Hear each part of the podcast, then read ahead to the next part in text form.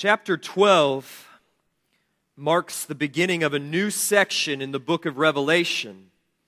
We concluded the seven trumpets last week, and we begin a new vision cycle this week. So before we just plunge ahead into this new cycle of visions, I thought it would be wise for us to step back for a moment and examine the underlying structure of the book the main body of Revelation, which runs from the beginning of chapter 4 all the way to chapter 22 and verse 5, is not a random collection of visions which John saw on the Isle of Patmos.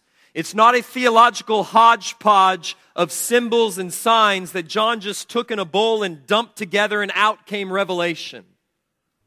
Far from it. There is a literary structure, a rhyme and a reason that ties this book together that is second to none in the entire canon of Scripture. The more that I read the inspired writings of the Apostle John, his gospel, his letters, revelation, the more convinced I become that this simple Galilean fisherman was a genius. He was a literary savant. And it reminds me of Luke's words in Acts 4:13 that when the the Sanhedrin, that is the religious leaders in Jerusalem, the intelligentsia of the day, the theological elites, when they encountered the bold preaching of Peter and John, the fishermen from backwoods Galilee, Luke says they perceived that they were uneducated common men and they were astonished and they recognized that they had been with Jesus.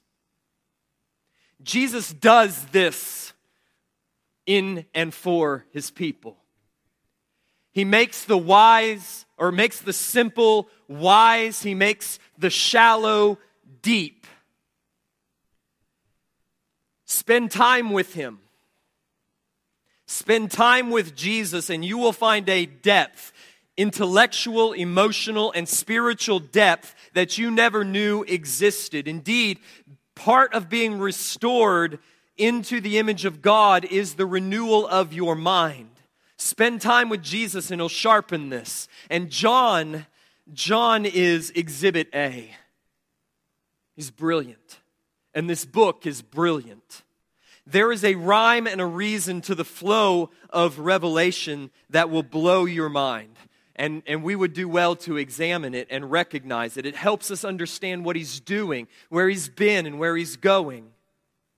After an introductory vision of the risen and exalted Son of Man, I, I just want you to follow through with me. Get your, get your fingers nimble. Let's flip through the pages of Revelation.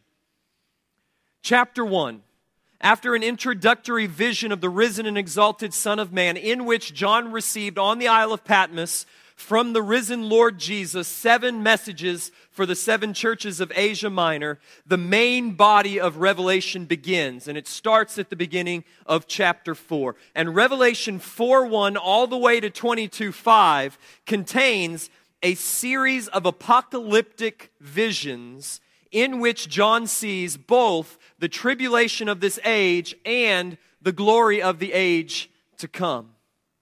The book then concludes with a postscript, a final message to the churches.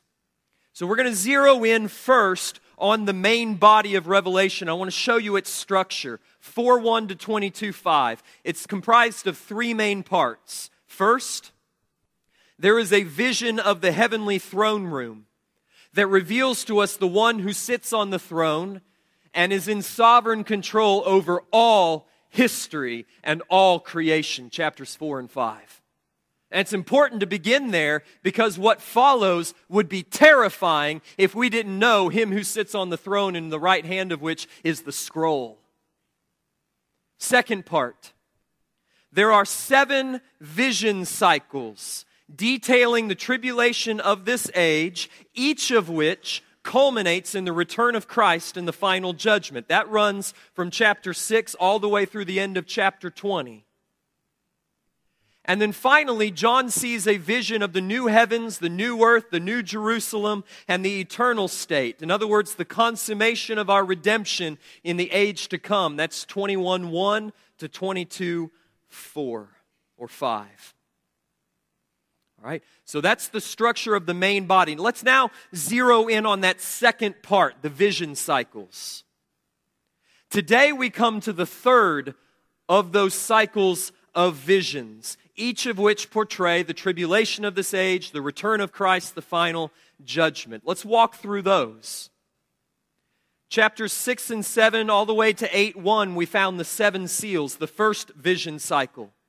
And there was a promise for us, for the church, inserted between the sixth and the seventh seals. Those were the visions of the church of Revelation 7. Second vision cycle was the seven trumpets, chapters 8 through 11 with a promise for the church inserted between the sixth and seventh trumpets.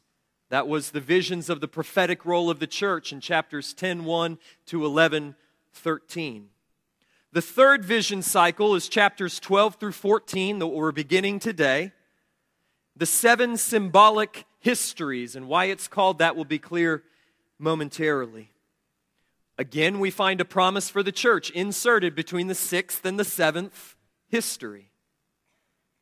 Fourth vision cycle, chapters 15 and 16, you have the seven bowls of wrath. And predictably, there's a message for the church between the sixth and the seventh bowls. Chapter 16 and verse 15. Fifth vision cycle, chapter 17 all the way to 1910, you have seven messages of judgment upon Babylon with a promise for the church between the sixth and seventh message. And then another vision of the church after the seventh message. That's the marriage supper of the Lamb at the beginning of 19. Sixth vision cycle. We see the return of Christ and the white horse judgment, chapter 19, verse 11 through 21, the end of the chapter. And then the seventh vision cycle is the thousand year reign and the white throne judgment, chapter 20, verses 1 to 15. And we find another promise for the church inserted in verses 4 to 6 seven vision cycles detailing the same time frame, the tribulation of this age, all having the same conclusion. Christ returns, the final judgment happens, and we're ready to enter into the new heavens and the new earth. And finally, at the end of the seventh vision cycle, the bride comes down out of heaven from God, and heaven meets earth. So that's the, that's the second major part of the main body of Revelation. Now let's dial in even closer and let's let's explore verse, chapters 12 to 14 in that third vision cycle. What Vern Poyth, excuse me, what Vern Poythress in his book The Returning King calls the seven symbolic histories. So now chapters 12 to 14 what we have are seven visions of the history of this age but with the main characters represented by larger than life symbols, figures, personalities like a woman, a dragon, a beast, a false prophet, an army of 144,000, and so on and so forth. Follow along chapters 12 to 14 with me. The woman, the dragon, and the child, that's the first history. Chapter 12, verses 1 to 6. The woman, the dragon, and the children the second history, verses 7 to 17 of chapter 12. The beast from the sea, beginning of chapter 13, is known elsewhere just simply as the beast. 13, 1 to 10.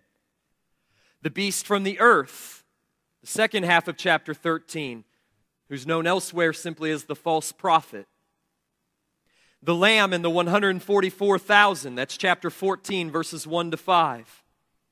The three angelic messengers, chapter 14, verses 6 through 12, culminating again, predictably, as we've seen now twice already, and we'll see four more times in the return of Christ. And we see the harvest of the Son of Man. When the Son of Man comes down like a harvester, and he swings his scythe, and he gathers his wheat into the barn, and then he cuts down the grapes, and he tramples them in the winepress of the fierce wrath of God the Almighty.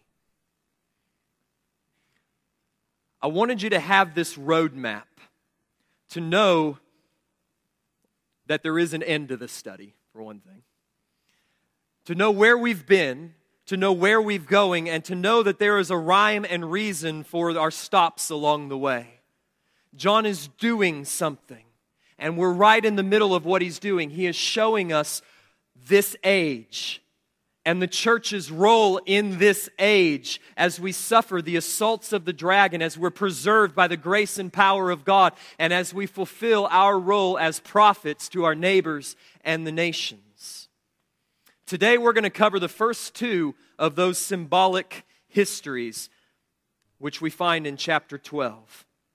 The first, the woman, the dragon, and the child, with a capital C tells the story of the birth of Christ, of Satan's attempt to destroy him, of Christ's victory over Satan, and of the church's pilgrimage in the wilderness of this age.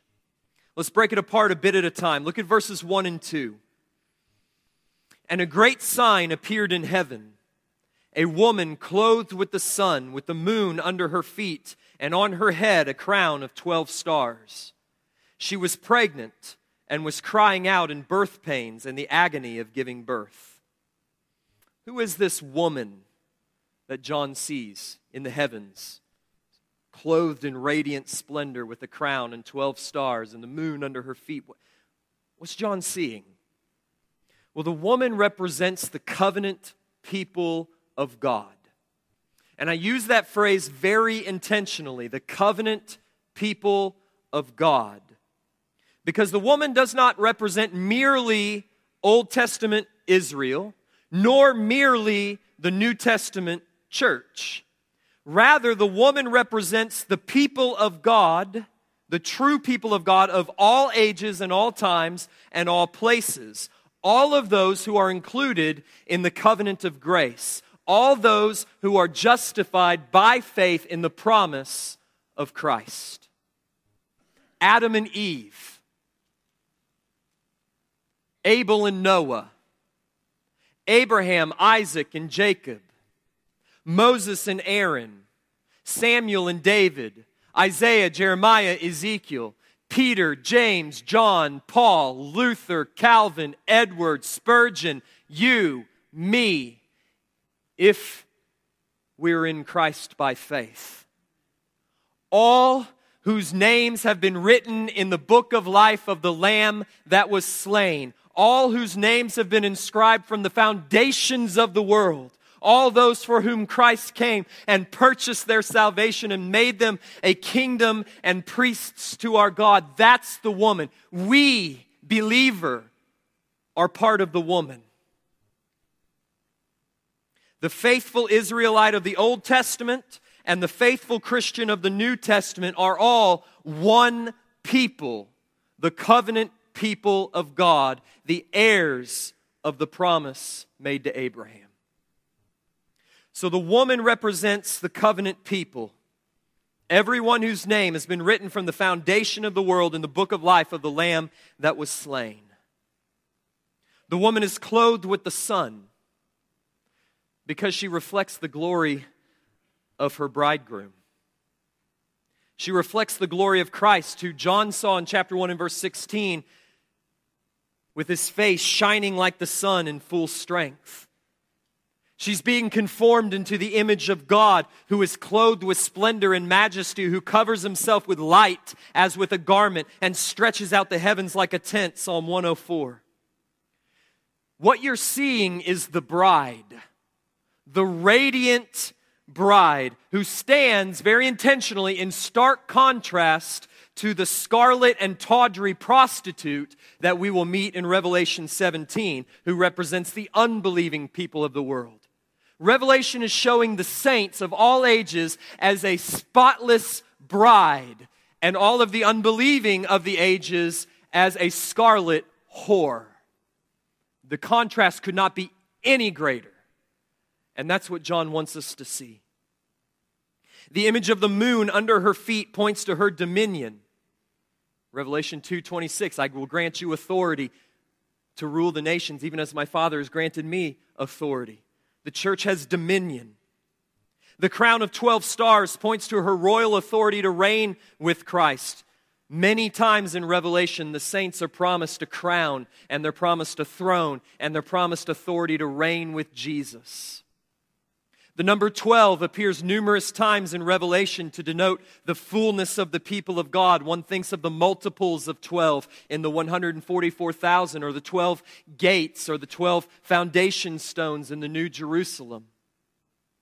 The woman is pregnant and she's crying out in the agony of childbirth.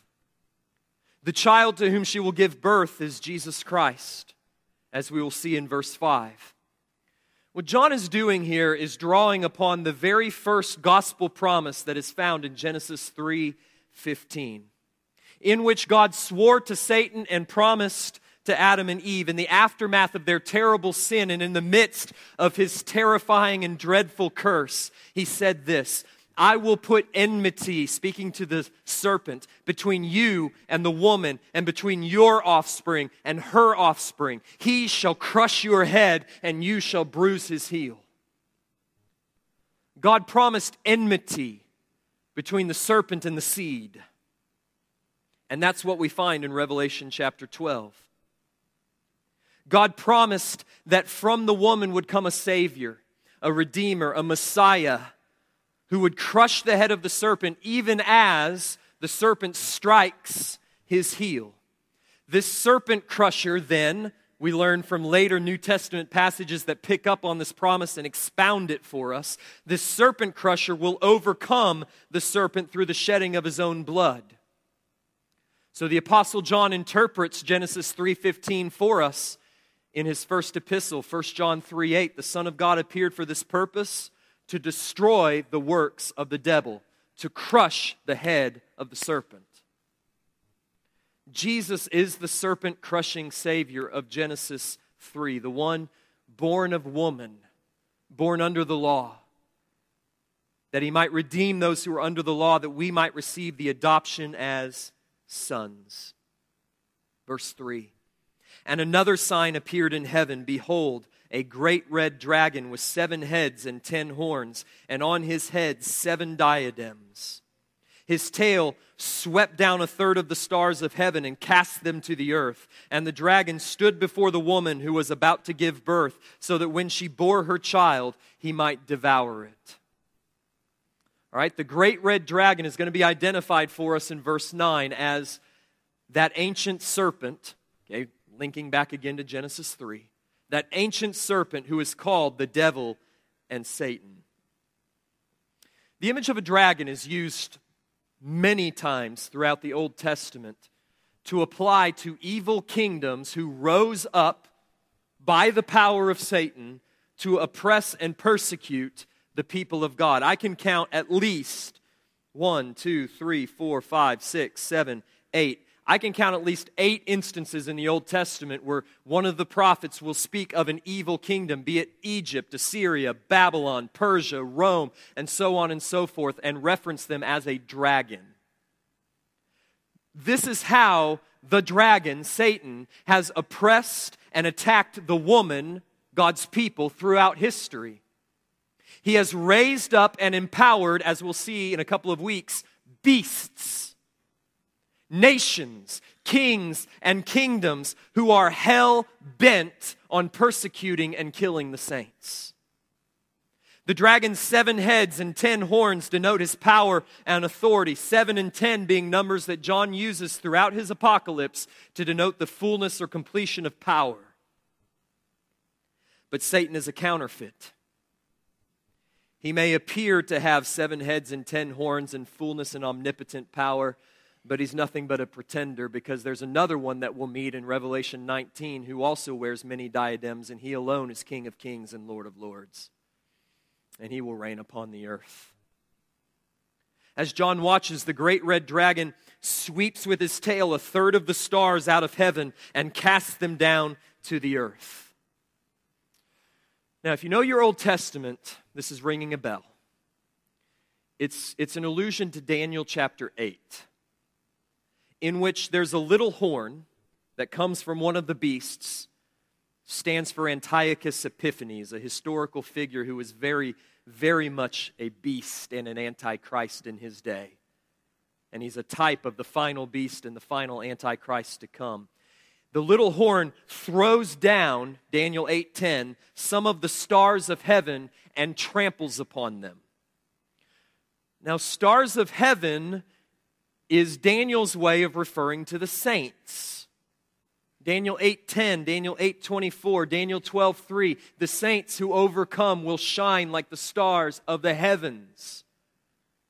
Therefore, what is being symbolically pictured here when the dragon sweeps a third of the stars to the earth is the trampling of God's people. I know, I know that, that you've heard that taught before, that this is the, the original fall of Satan and those are a third of the angelic host. It's not. Daniel doesn't read that way, and John's using Daniel. They're the saints a third of the stars to the earth, the devil is trampling God's people in a vain attempt to destroy the Messiah before he's born, to destroy the Messiah while he's still in the womb of the woman, so to speak. And Old Testament history bears this out, and, and the intertestamental period of which Daniel prophesied it, you will read through those and you'll find horrific stories of persecution by beastly demonic rulers who are intent upon destroying the people of God. Why are they doing that? What is it about Israel? What is it about the, the, the nation of, what is it about Jerusalem that they hate so much? There is a dragon who stands behind them who knows that from this woman is coming a serpent crusher, and he's trying to destroy the woman before the serpent crusher comes. But he doesn't succeed. When the woman was about to give birth, the dragon stood before her, ready to devour the Messiah as soon as he appeared. One thinks of Herod's slaughter of the infants of Bethlehem just after Christ's birth, or the temptation of Jesus in the wilderness, or the constant opposition and hostility which Jesus encountered everywhere he went during his ministry. Get thee behind me. Satan. Or when, when Satan entered into, possessed Judas and used him to set in motion the murder of Jesus. To the very moment of Jesus' death on the cross, Satan was trying to devour the promised seed of the woman before he could crush the serpent's head. But even with all of his hideous strength and his malicious cunning, Satan can never overthrow the sovereign purpose of God. She gave birth to a male child who is to rule all the nations. That's not a hopeful statement. Maybe if the dragon doesn't get him, he'll rule all the nations. That, that is the word of the sovereign God inscribed in his scroll from all eternity. It's going to come to pass who is to rule all the nations with a rod of iron. But her child was caught up to God and to his throne. Ascension Day was this last Thursday. That's what it's talking about. Caught up to God and to his throne. And the woman fled into the wilderness where she has a place prepared by God in which she is to be nourished for 1260 days. Satan was unable to prevent the Messiah's birth and he was unable to stop the Messiah's serpent crushing ministry. Why? Because God had written it down in the scroll of destiny. His unalterable sovereign will declared that the seed of the woman would crush the head of the serpent. As you know from last week, that's a quote from Psalm 2 9, isn't it? He shall rule the nations with a rod of iron, the Son, the King, the Messiah, the Lord. The king was born and he was triumphant. And the very place of Satan's apparent victory, the cross, became the place of his ultimate defeat. So the author of Hebrews writes Since therefore the children share in flesh and blood, he himself likewise partook of the same things, that through death he might destroy the one who has the power of death, that is, the devil, and deliver all those who through fear of death were subject to lifelong slavery. I love that. Through death, he destroyed him who has the power of death. That is the devil. Devil's going to strike his heel, and he's going to crush its head. The ancient serpent, who is the devil and Satan, was crushed by the triumphant death of the seed of the woman who is the Son of God. Jesus was then raised in power. He was caught up into heaven through the clouds to take a seat at the right hand of the throne of God, where he reigns and will continue to reign until he has put all of his enemies under his feet. 1 Corinthians 15 25, and all of the nations belong to him.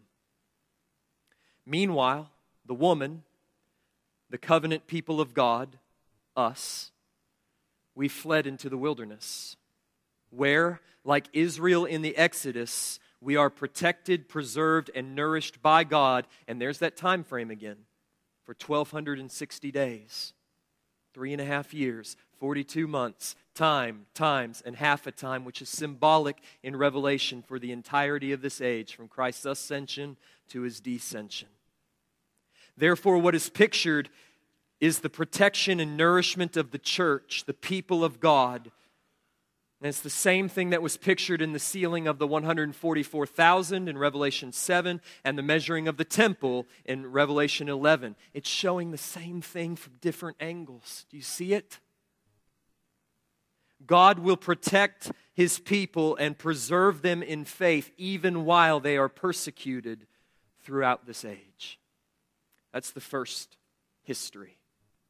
The second history, which runs through the end of the chapter, tells the same story, only in different and greater detail. This second history focuses attention on Christ's decisive defeat of Satan and on his people's victorious resistance to Satan's continual and vicious attacks. It begins with a description of celestial conflict, verse 7. Now war arose in heaven, Michael and his angels fighting against the dragon.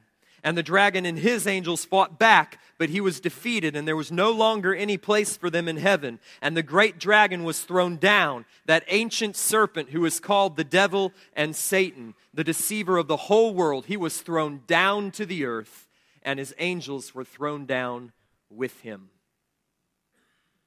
When, when did this cosmic conflict take place? Is this a description of Satan's original prehistoric rebellion in which he led a number of the angelic hosts in a revolt against God's sovereign rule and was subsequently condemned to everlasting enmity with God? Well, the truth of the matter is that we don't know very much about the fall of Satan and the demonic hosts what we think we know about the fall of Satan comes more from John Milton in Paradise Lost than from the actual scriptures.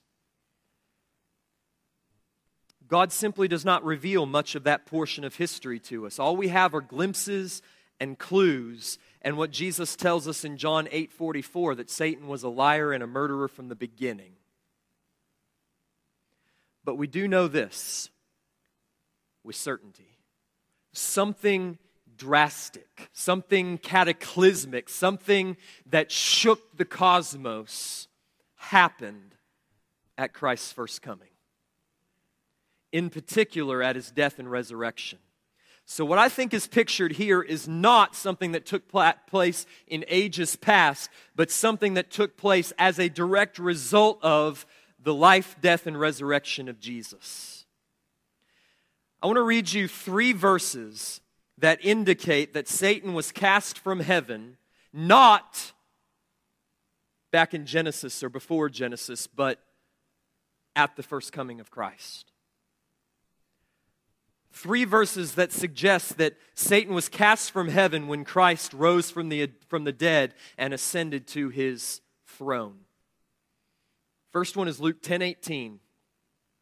When Jesus sent out the 72 disciples to preach the gospel of the kingdom.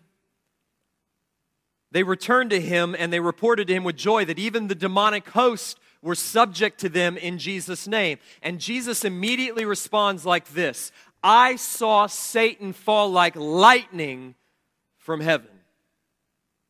When Christ appeared, bringing with him the kingdom of God, something changed in the heavenly places. Satan was thrown down and the demons fled in terror before the light of the kingdom. Second verse. The week of his death, John 12.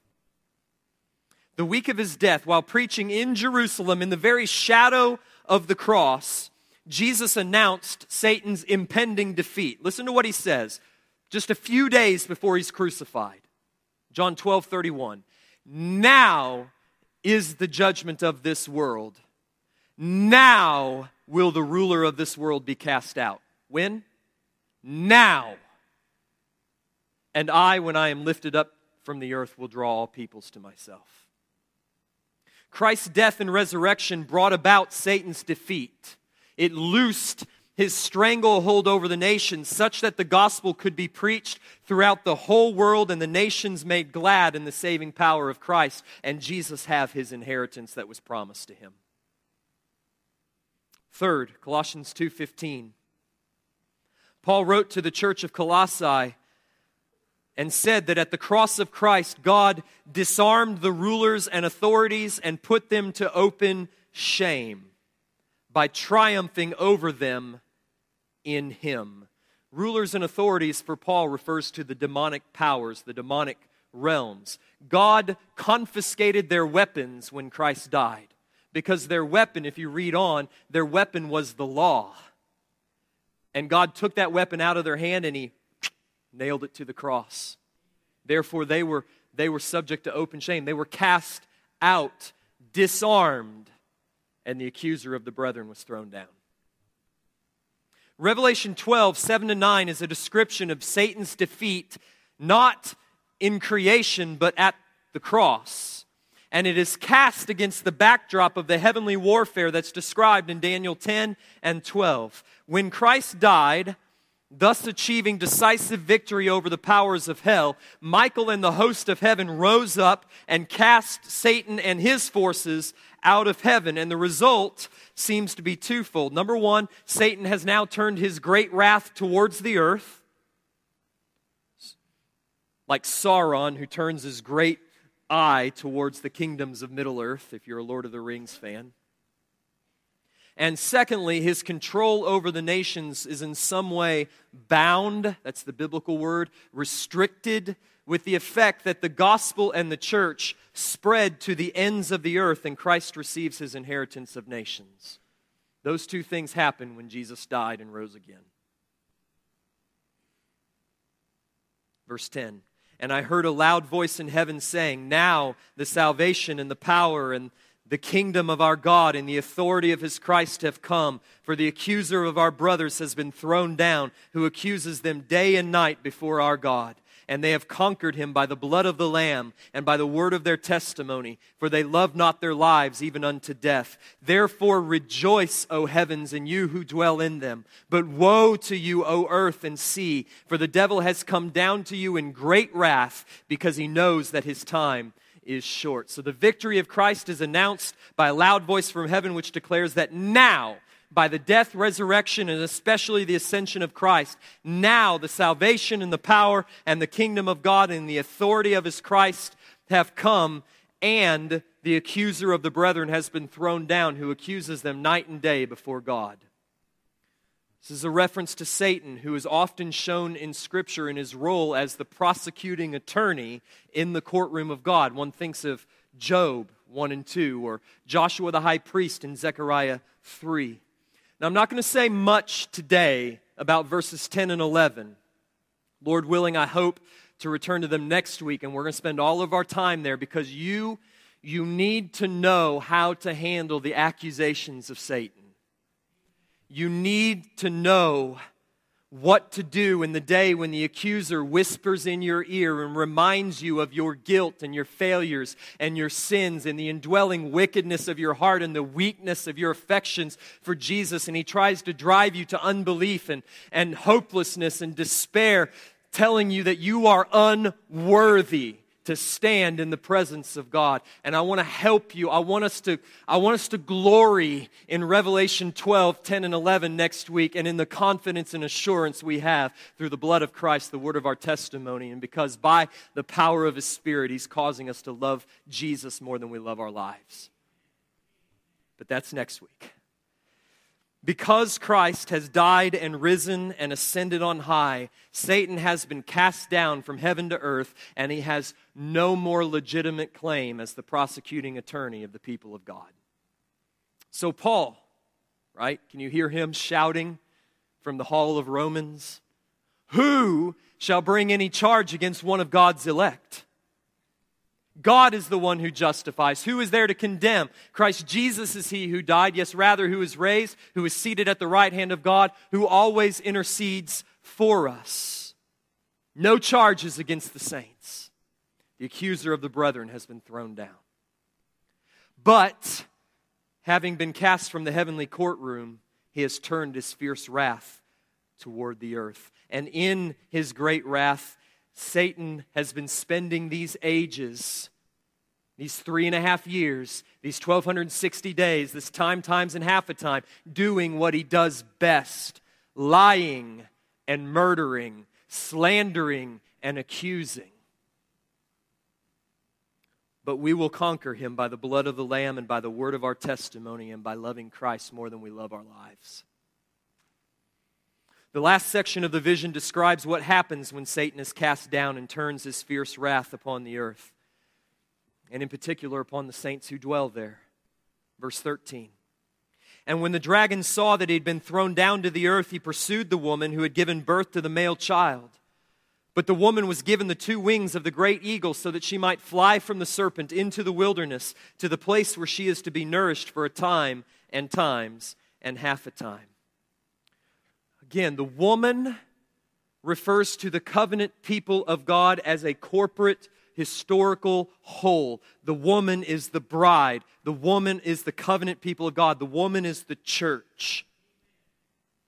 Her offspring are individual saints, Christians.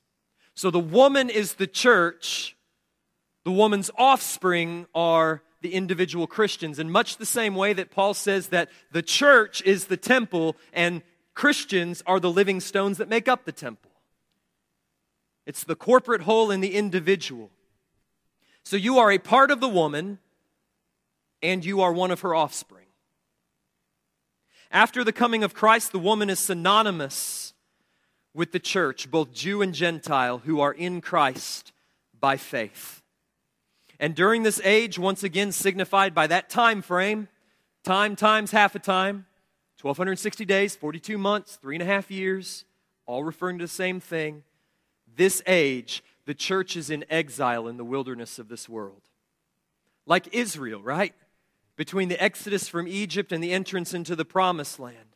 This is how John views the church as the new and true Israel, the redeemed from the bondage of Egypt, so to speak, sin and slavery to Satan, by the strength of God's arm and by the might of his power. In fact, John borrows from the language of the Exodus in verse 14 two wings of the great eagle.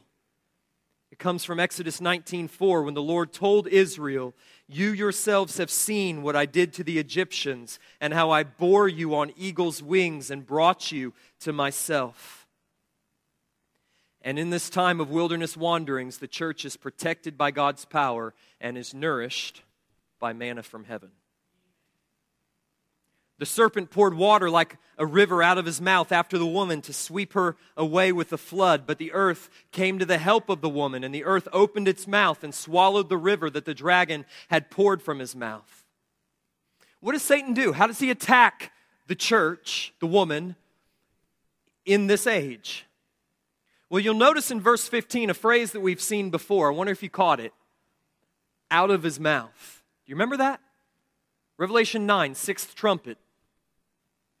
When the demon horses that slaughtered a third of the earth by the fire and smoke and sulfur that came out of their mouths. Three times in that passage, John is very careful to tell us that their power to destroy, their power to kill was in their mouths, the smoke and the brimstone that comes out of their mouths. And in that parallel passage in Revelation 16, you see the dragon, the beast, and the false prophet send out frogs that are unclean spirits out of their mouths that gather the nations in this final apostasy and rebellion against God. That phrase, out of their mouths, is John's stock phrase for death by deception.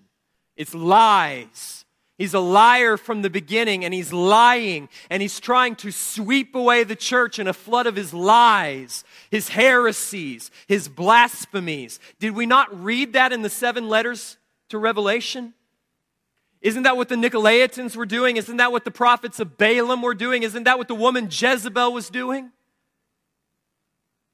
The river that flows out of the mouth of the dragon represents false teachers and heresies that have assaulted the church from its very inception. They are lies from Satan's mouth that flow into the church through Satan's ambassadors.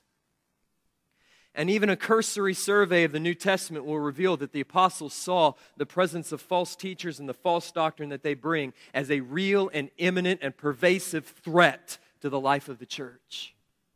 It still is. But the declaration here is that Satan will not be victorious in utterly drowning the church in his flood of lies. God will protect his people. Remember, they're sealed, they're measured, they are preserved. Just as God caused the earth to split open and swallow Korah in number 16 and those who followed him in his rebellion, so he will cause the earth to open up and swallow the dragon's river of lives so that the church will be preserved to the end, which only makes the dragon more furious. And so, being unable to destroy the church as a whole through his false teaching, he determines he's going to make war on the saints. He can't destroy the woman because on this rock I will build my church, and the gates of hell will not prevail against her.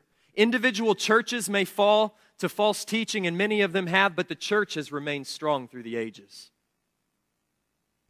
So he's going to turn and he's going to start attacking individual saints, picking them off. Then the dragon became furious with the woman and went off to make war on the rest of her offspring, on those who keep the commandments of God and hold to the testimony of Jesus. And he stood on the sand of the sea. Now remember, the woman refers to the church as a corporate whole, the bride of Christ, and her offspring refer to individual saints or Christians. So, chapter 12 ends with the dragon standing on the sand of the sea, furious, enraged, determined to make war on the saints. And chapter 13 is going to open with the dragon summoning forth from the sea a beast who's going to execute his war. Now, we will return next week. Thank you, by the way. There was a lot of symbolism that had to be unpacked. Thank you for being attentive. Thank you for loving the Word of God and saying, Teach it to me. I want to know what this means. I've, got, I've received emails. Think, what does this mean? You're hungry. Thank you. Next week, we're going to come having built this foundation and understanding what's going on here, and we're going to drive and we're going to say, How do you handle indwelling sin and indwelling guilt? How will you overcome the fury of the dragon? But I want to leave this week with just four, four thoughts for you, for First Baptist Nixa. Because I don't want it to be all up here this morning. So open your heart and hear with the ears of your heart. Four thoughts. Number one, Revelation 12 should teach you that you are hated. You are absolutely, utterly hated by an enemy. You have an adversary who despises you, and all of his malicious power is bent on your destruction. Therefore, you dare not meander blithely through this life unaware of his evil intent and his wicked schemes, or else you will fall prey. Case in point, let me just give you one very practical example. Don't just channel surf as if the television is not a medium through which the dragon will attack you. Don't be unaware of his schemes. He is making war on his saints, and he is smart, and he will do it in the most effective, efficient means necessary. And for most of us, those come through the transmission of digital images. You can't be blind to his menace. or else you will fail. So Peter wrote in his first epistle Be sober minded, be watchful. Your adversary, the devil, prowls around like a roaring lion seeking someone to devour. Resist him, firm in your faith, knowing that the same kinds of sufferings are being experienced by your brotherhood throughout the world. So the devil wants to eat you. He wants to devour you, and evidently it is within his power to cause the brotherhood, the brethren, you, much suffering. So, just as in the case of Job, it is his desire to cause you so much pain, so much grief, so much tragedy, so much suffering that you would rather curse God and die. That's his, that's his MO in your life. But your weapon is faith knowing that God is sovereign over your sufferings, sovereign over, your, over Satan, and your call is to stand firm to resist the devil. And next week, I'm going to show you how. Number two, you should know you're protected. You are sealed, you are measured. God may and often does allow Satan to sift you as wheat, but Jesus prays for you that your faith may not fail. God will preserve you safe to the end as you continue to rest and rely upon Him. Number three, you are nourished. Twice in this passage, verses 6 and 14, John says that the woman is nourished in the wilderness just as Israel was. God gave them manna from heaven, and He does the same for you. Our battle is spiritual, and so is our daily bread. Feed on this word so that your soul will not starve and Satan will not find you weak. Finally, you are victorious. Did you notice how John frames verse 11 in the past tense as if it were already an historical fact? They overcame him by the blood of the Lamb, by the word of their testimony, and because they loved not their lives even unto death.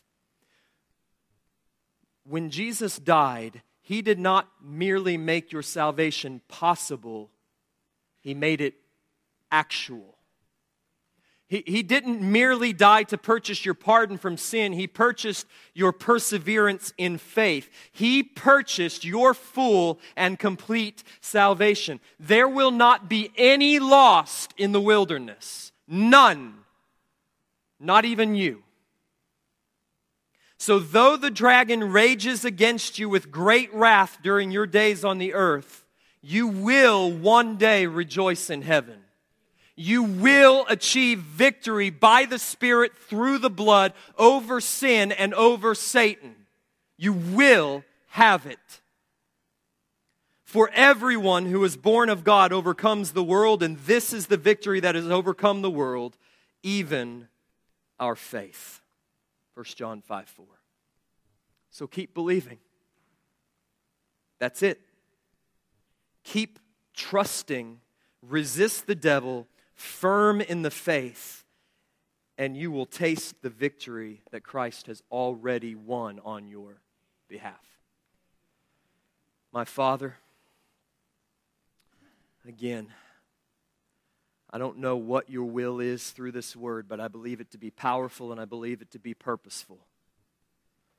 And I don't know what that purpose is in the lives of individual people here, but I believe that you will accomplish it. And so I pray once again for you to bring life to that which is dead, hope to that which is despairing, faith to that which is unbelieving, nourishment to that which is weak take these words, which are the power of God unto salvation to everyone who believes, and let us taste and experience their power.